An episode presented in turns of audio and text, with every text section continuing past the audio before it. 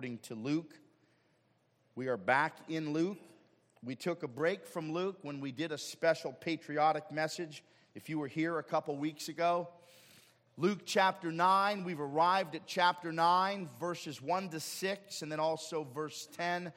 We're going to hit the passage that's in the middle at the end, and you'll see why it's not here at the beginning, and we'll come back and touch on it in a few weeks. You'll see why, how it all fits beautifully together.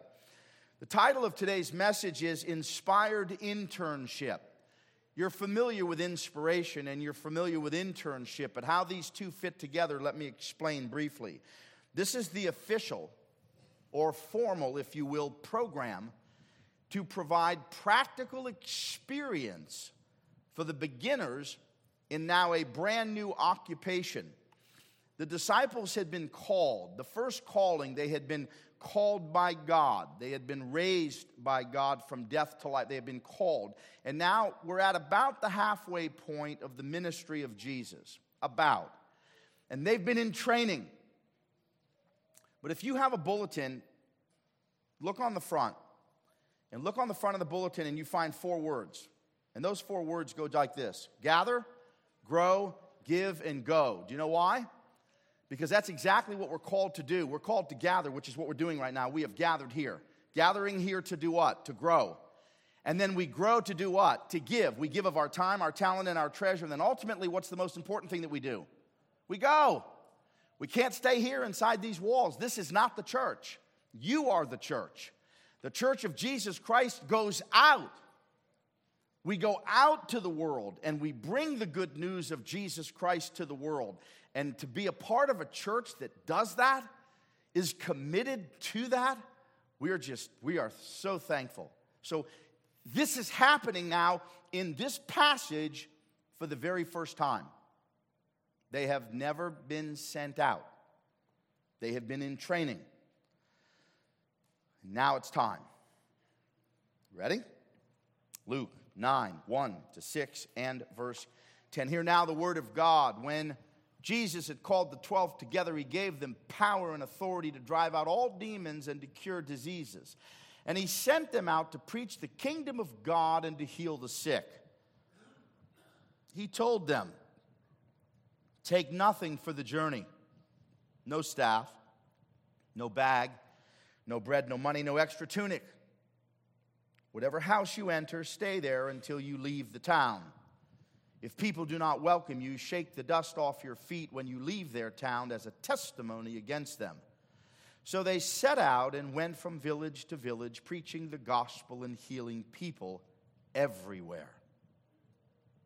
Down to verse 10. When the apostles returned, they reported to Jesus what they had done.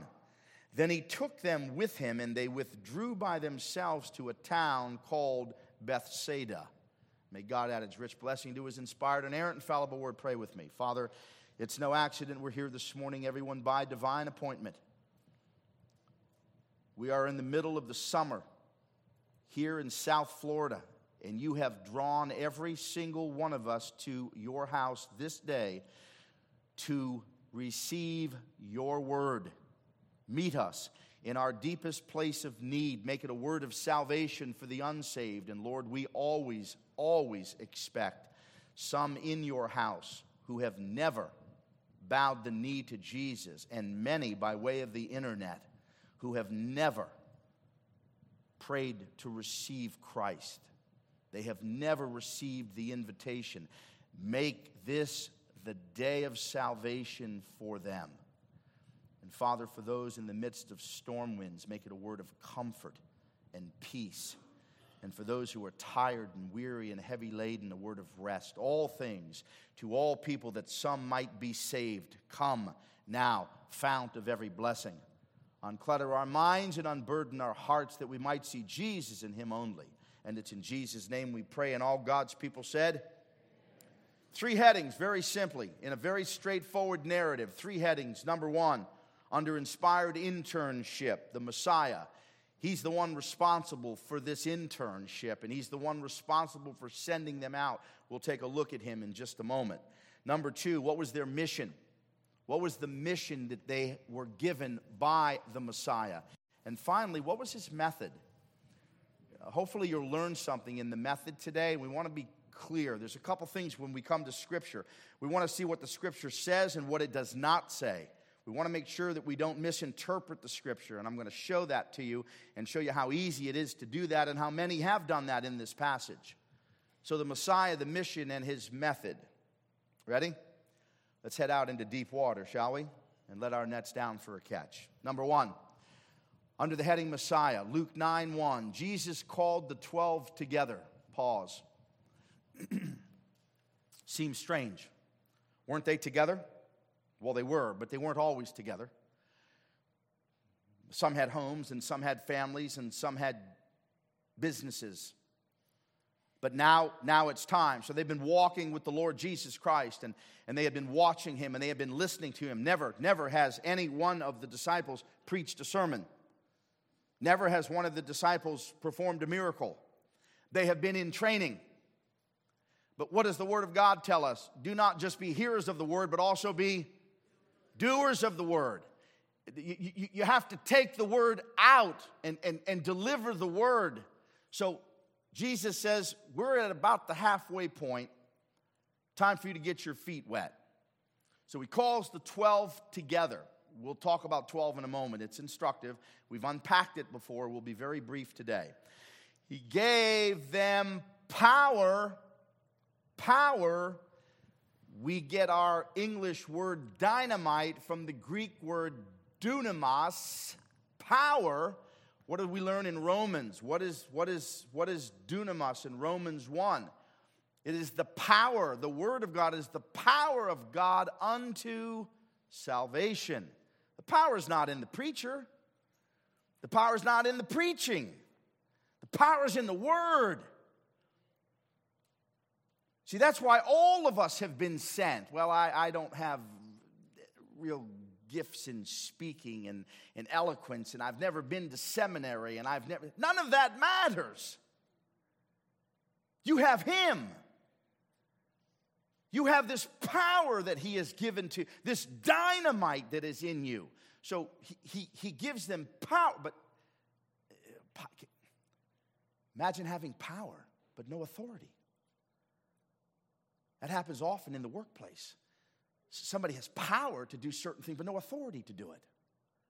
So, no, no, Jesus puts the two together and he gave them power and authority to drive out all demons and to cure diseases. Look at it this way power is in the person, but authority is in the position. Jesus has both.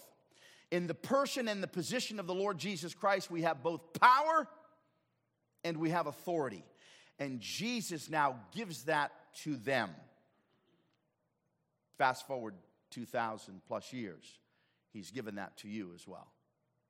Both power and both, both authority. Why 12? We'll be brief. We've unpacked this. Why not 8? Why not 16? Why not 24? Why 12? 12 was the symbolic judgment on apostate Israel. What does that mean? Much of Israel had turned their backs on the Lord's Messiah. So Jesus chooses 12, and it is significant and symbolic of the judgment now that is upon apostate Israel. Doesn't mean that all of Israel had turned from God. God always has a remnant. You remember Nicodemus who came at night and Joseph of Arimathea. You remember Zechariah in the temple. There's always a remnant of God. But for the most part, they had turned away from God. And don't we have to ask the question? He chose 12. But in that 12, we find no rabbi,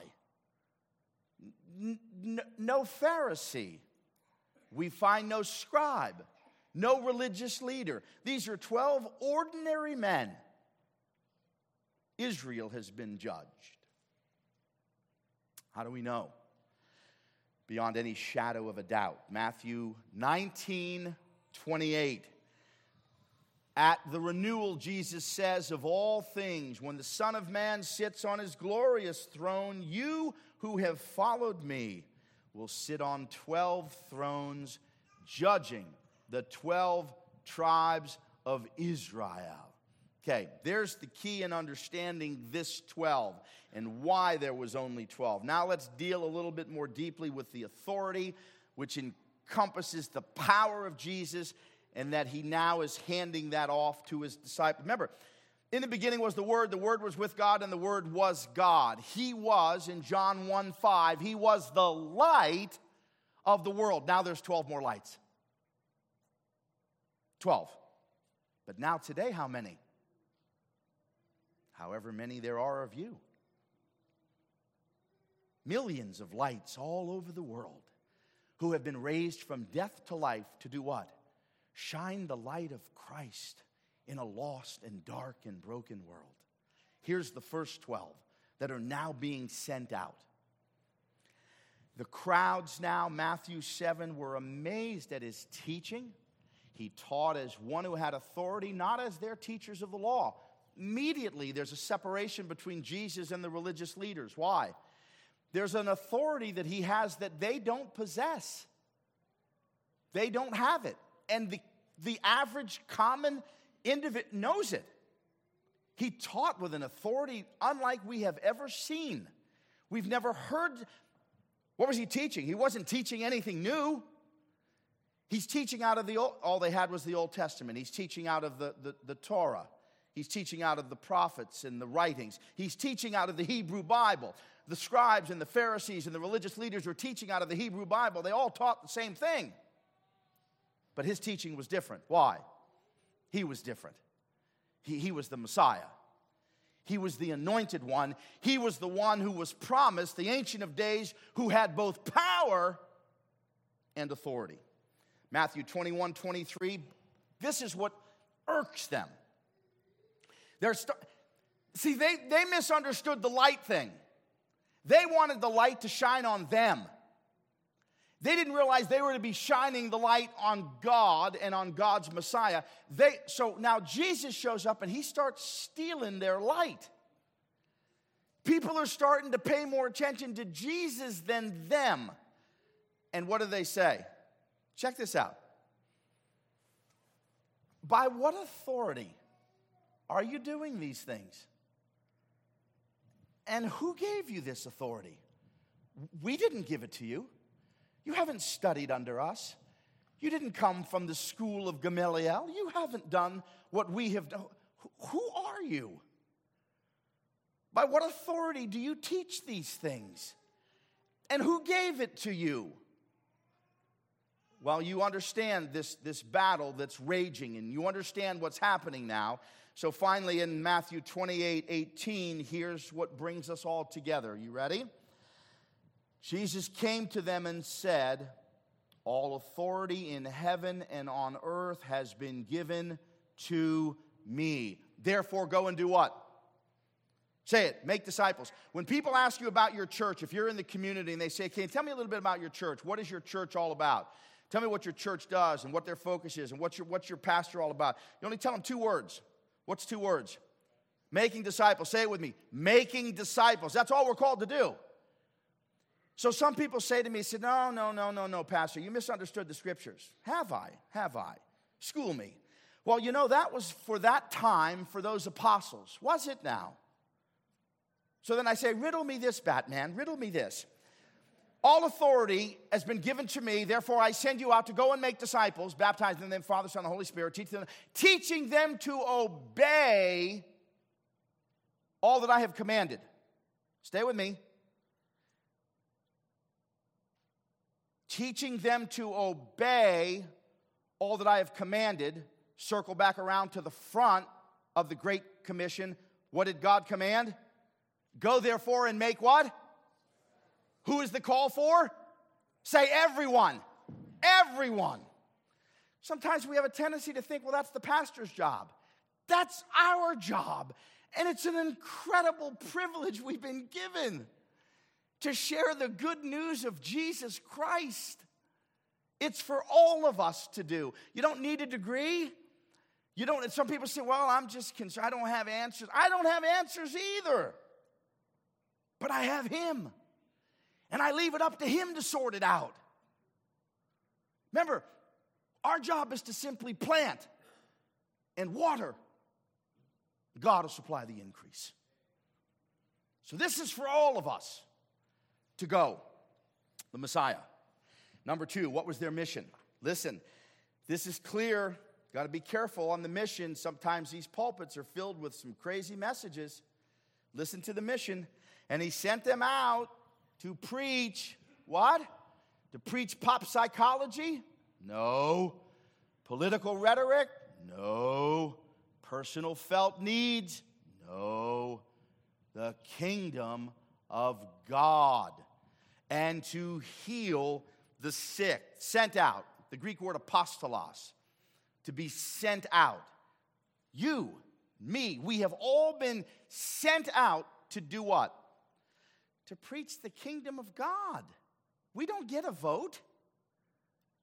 You don't get to figure out what you want to tell somebody when you go speak to them or in a pulpit in a church where we're gonna we're gonna do a series on that there's a time and a place to teach all of that other stuff but the pulpit is designed to teach one thing the kingdom of god that is all that i have been commissioned to do it is my and remember what we've talked about. I have one goal in teaching the kingdom of god. That's depth. And we leave the breath up to god.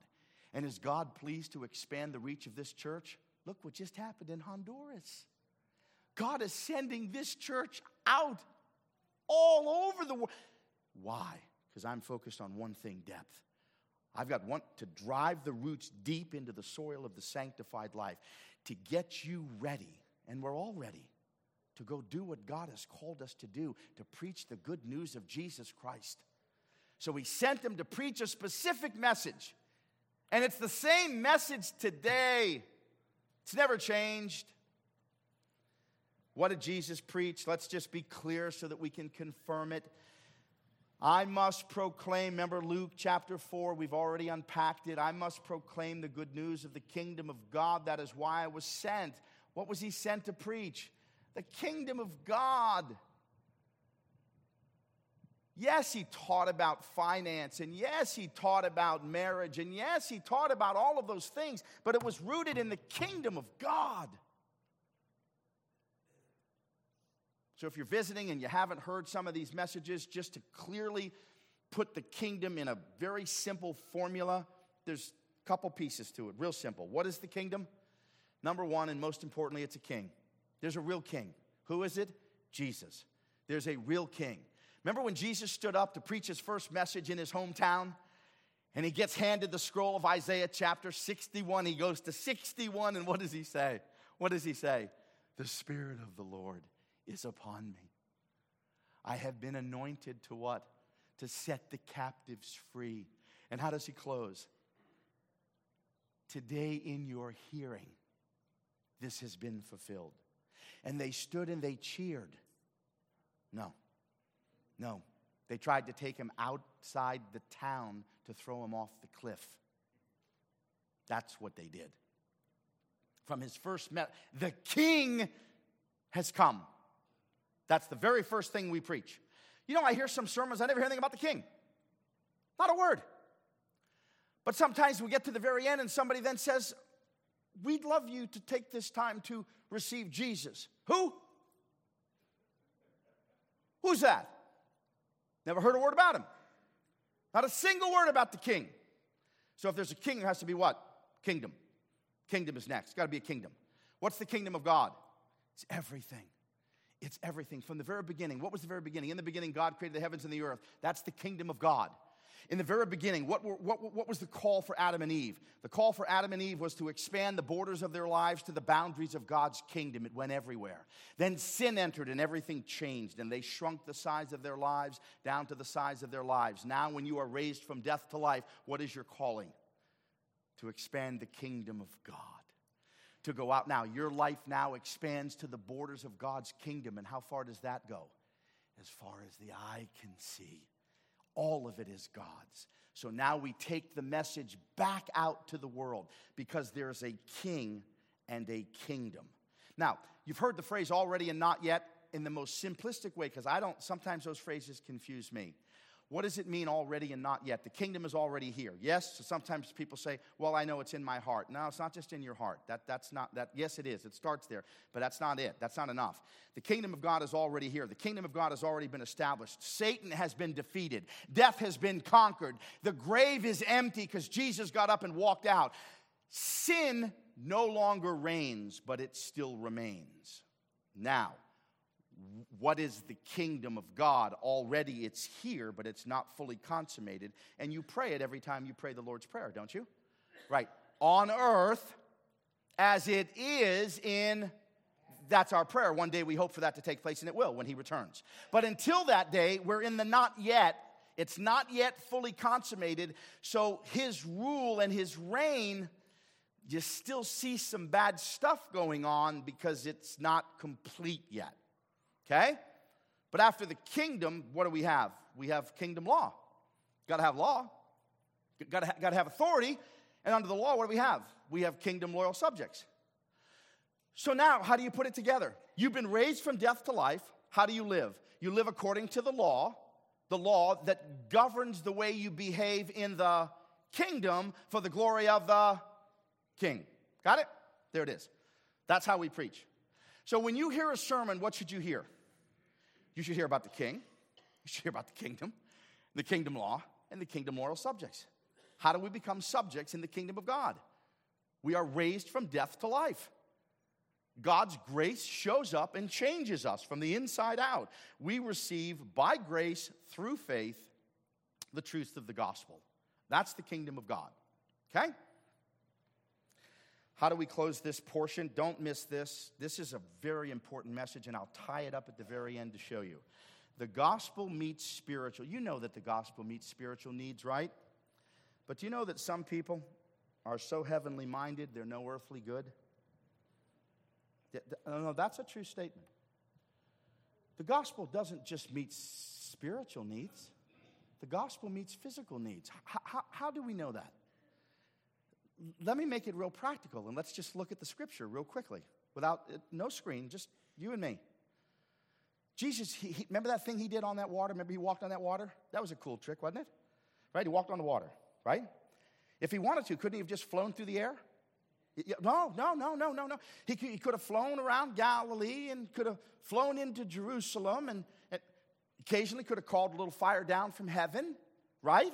He stopped the winds and the waves. He did that one. That was a neat trick. He did that one, right? Be still.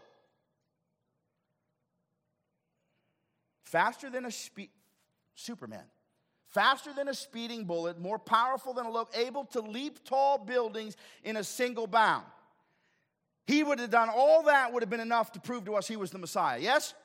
Ah, but he decided not to do it that way. Why? Because he had a heart of compassion for you. So he gave the blind man sight. And he called the lame man to get up and walk. And the poor woman who bled for 12 years and touched the hem of his garment, the bleeding stopped. Why? His heart was broken because of what sin had done to people. That's your God. That's your Jesus. That's your King. He didn't have to do any of those miracles, they were unnecessary. Walking on water would have been enough for me. I'm in. I'm in. Flying around Jerusalem, I'm in.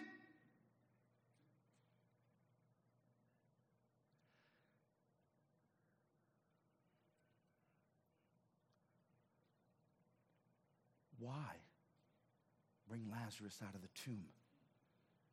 But weep before he does. Why? Because his heart was broken because of the brokenness of this world.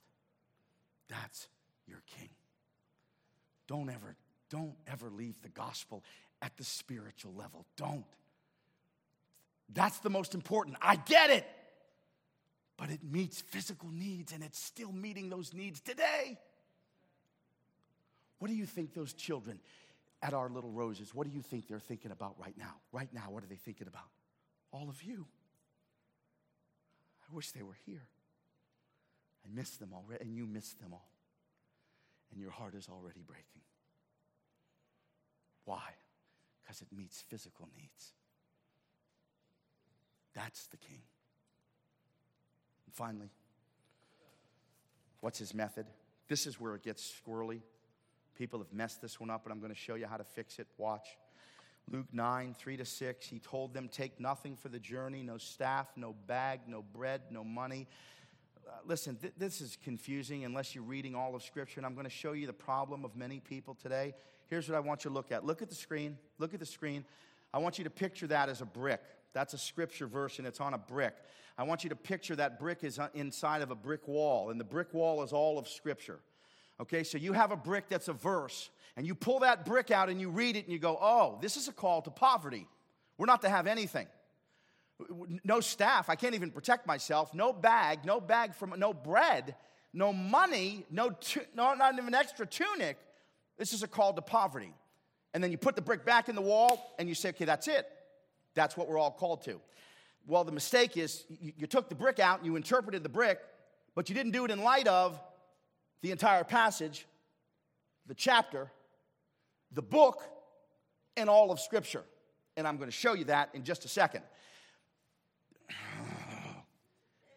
This was a call specific to them. And whether or not they would depend totally on Jesus. You're taking nothing. All you have is me. Let me make something perfectly clear. You will never know Jesus is all that you need until Jesus is all that you have. And he's, listen to me, he's preparing them because the day is coming when that's all they'll have is Jesus. They'll have no bag. They're getting ready to crucify Peter, and Peter remembers that day. All I have is Jesus.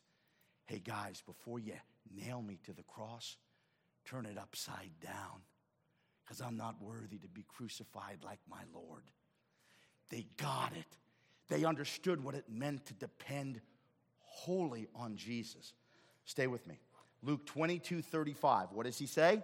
Jesus, we'll get, we'll get to that later at the end of Luke if the Lord leaves me alive long enough. If not, you're on your own. But if we get to chapter 22, verse 35, we'll fully unpack it, but here it is for you right now. When I sent you without a purse and a bag or sandals, did you lack anything? Nothing. They answered. This was, this was training. Will you depend upon me? Will you trust in me alone? I know you're to feel uncomfortable. I, I know you, you're going to feel like you need some. I'm all you need. Just go in my strength. I've given you power. I've given you a. Just go. And they went. But how do we go? The very next verse. Watch. That's why you can't take you can't take a brick out of the wall. Put the brick back in. Learn that one in seminary. Put the brick back in. Don't do violence to the text. What's the next verse say? Ready? Here it is. This one's for you. But now, if you have a purse, take it. And also a bag, take that too. And if you don't have a sword, sell your cloak and buy one. Do you understand the message? That was a training lesson. It was an object lesson for the disciples. I've trained you for a year and a half. I'm sending you out on inspired internship. Are you ready to go? Go. Well, we need to, no, no, no, no, go. Well, I'd like to get us to, go. Get out. I can imagine the 12 of them going, man, he was a little testy, wasn't he? And they're walking down the road like this. Nothing. I get, what's going to, man, he seemed like he's a little anxious, but we know he wasn't because anxiety is a sin. He wasn't anxious. But what? What? They got it. All we have is him. That's all we need. What's the message? You don't need any more preparation to go tell them about him.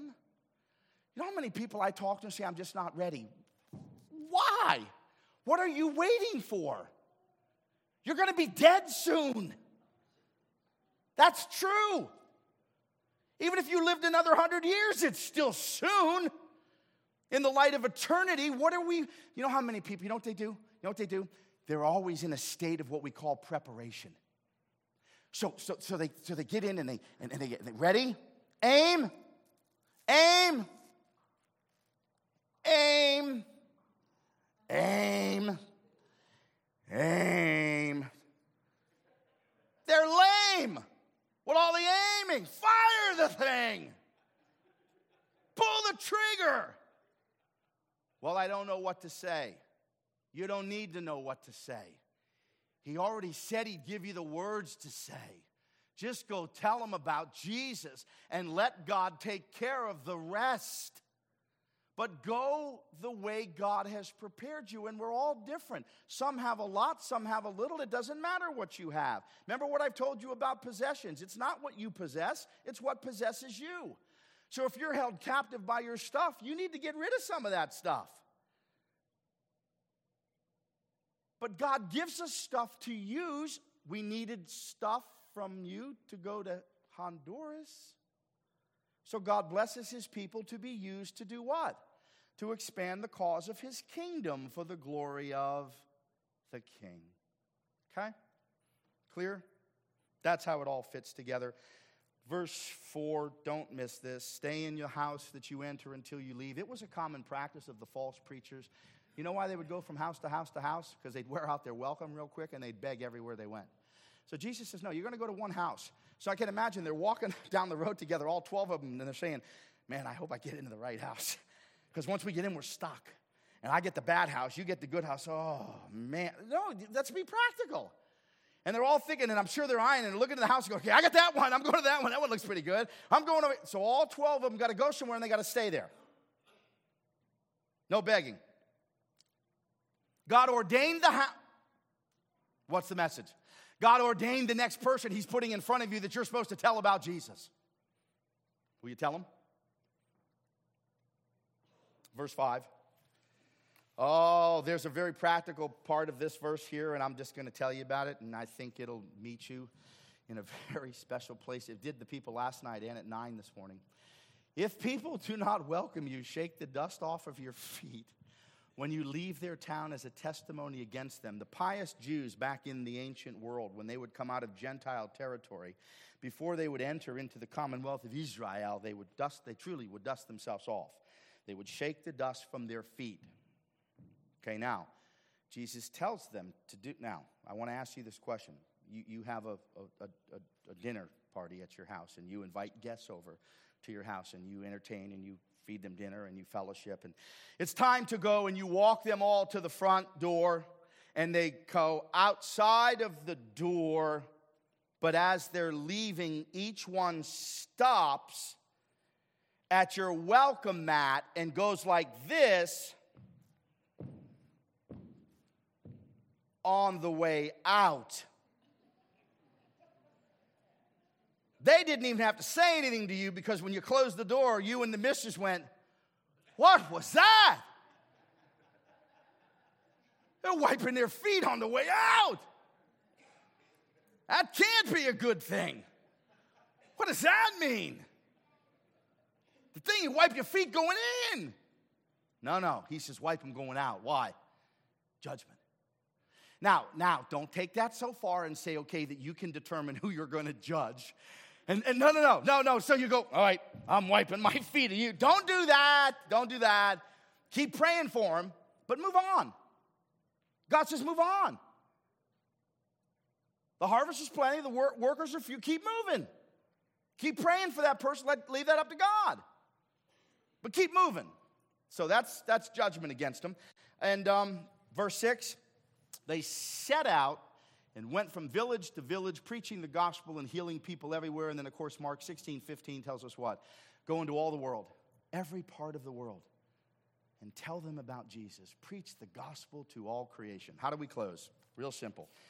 Verse 10, here it is. When the apostles returned, this is the formula for you. And if we don't follow the formula, you know what happens? We end up getting things messed up. And we end up doing things we ought not to do, and we end up causing the Gentile to blaspheme the kingdom, and we do some bad stuff. The apostles returned and they reported to Jesus what they had done. Then he took them with him and they withdrew to a town called Bethsaida. You want to see the formula? Here's, here's, your, here's your missionary formula. You ready? Number one, you receive. So the apostles received the word. They had been taught for a year and a half. Then you respond. What does that mean? You have to go and do something with it. That gospel is not for you now. That gospel is to be shared. You're supposed to be a con. Listen, you know the difference between a conduit and a cul de sac? right? You get in a cul-de-sac and it kind of and, and it ends. You got to turn back around and come back. You're not a cul-de-sac, you're a conduit. The gospel flows through you. It doesn't stop with you. That thing is supposed to keep rolling. It's flowing through you. So you have to respond to the command. Then what? Then you have to return. You can't just keep going. Listen, there's no energizer bunnies in the kingdom of God. They keep going and going, and you can't do it. You got to return. And then what? You got to report. That's why a lot of times you see the Lord sends them out two by two, and we do it as teams, and we talk about that, and we get to share the experiences. But remember, can you imagine how excited Jesus must have been when they returned? It's called a divine debriefing. And they got to tell him all about what had happened on their missionary journey. So we report to him. We get on our knees and we thank God. All of those who went to Honduras are, are telling the Lord. I'm sure on the flight back, just, just telling him Thank you for what you did. Thank you for the privilege you gave me to use me in this way. So you report, you always report. It's, it's important to report. And then what? Don't miss this. We're, they're not going back to Honduras tonight. They need to go home and they need to rest and they need to recharge. So Jesus, they withdrew with Jesus. Jesus teaches us that. He, he tells us there's a time and a season for everything. You can't keep going.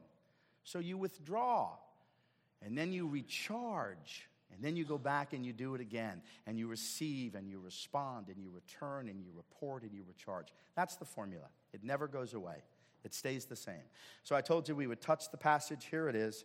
And it's only one line we're going to look at because this is the key in closing this message today. Take a look Luke 9, 7 to 9.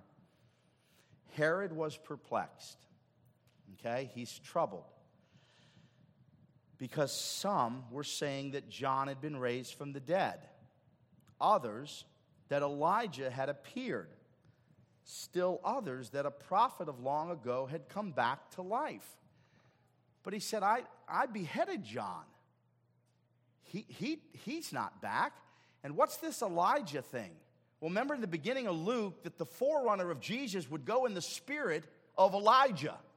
Jesus confirmed, not Elijah himself is coming back. No, no, Jesus confirmed that John went in the spirit of Elijah, the power and the authority of Elijah. That's what John went. So he's perplexed.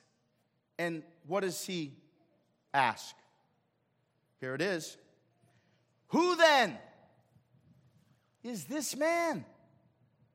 I hear such things about. Who? It's the most important question you can ever ask. If you've never asked that question, many of you have asked and it's been answered. And you're in the kingdom of God and you're loyal subjects to the king. But someone right here, and certainly by way of the internet, you have never asked, who then is this man? Well, today you've heard about him. You've heard he's the anointed one. He's the King of kings and the Lord of lords. He is the Lamb of God who has come not just to take away the sins of the world, but your sin right now in this moment. Because this moment is a time of invitation. So, will you come to Christ by grace? Through, will you come to Christ, not an emotional response, but having been drawn by the power of the Holy Spirit in your heart today, will you come to Christ? outstretched arms and nail scarred hands, he says, Come. Come just as you are. Don't worry about getting cleaned up. Don't worry about getting right. I'll take care of all that. You come to me, all who are weary and heavy laden, and I will give you rest. You know, you know that rest has two parts? The first part is, is, is right now, everyday rest from what? your self salvation project. You don't have to save yourself anymore. You know many people tell me, you know, I'm just trying to be good? Oh, stop! Do you have any idea how bad you really are? And if you don't know, ask some people who know you real well. Go talk to them. People think they can get this thing fixed by doing some good things. Well, I, I, I give my, my, my time and my talent and my treasure and, I, and I'm working. No! You have to trust in Jesus alone. He paid the price, He's opened the door, and He invites you in. Will you come? Will you come to Christ Tomorrow it may be too late. Tonight it may be too late. Come now. Now is a moment of salvation. Come. Cry out to Jesus God, be merciful to me, the sinner, and salvation is yours this day. Pray with me.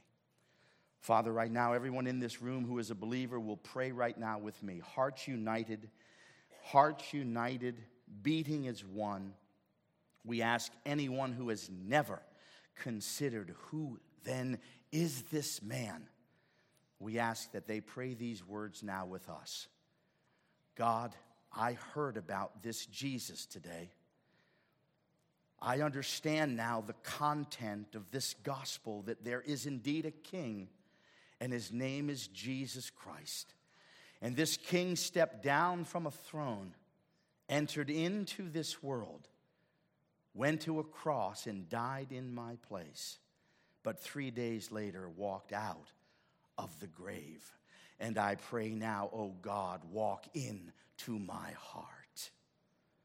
Let this be a moment of salvation for all those, all those who by grace through faith will trust this day and forevermore in Christ alone. Jesus said, I am the way, I am the truth, I am the life. No one comes to the Father except through me. May that be the confession of every person who hears my voice. God, be merciful to me, the sinner. In Jesus' precious name, amen.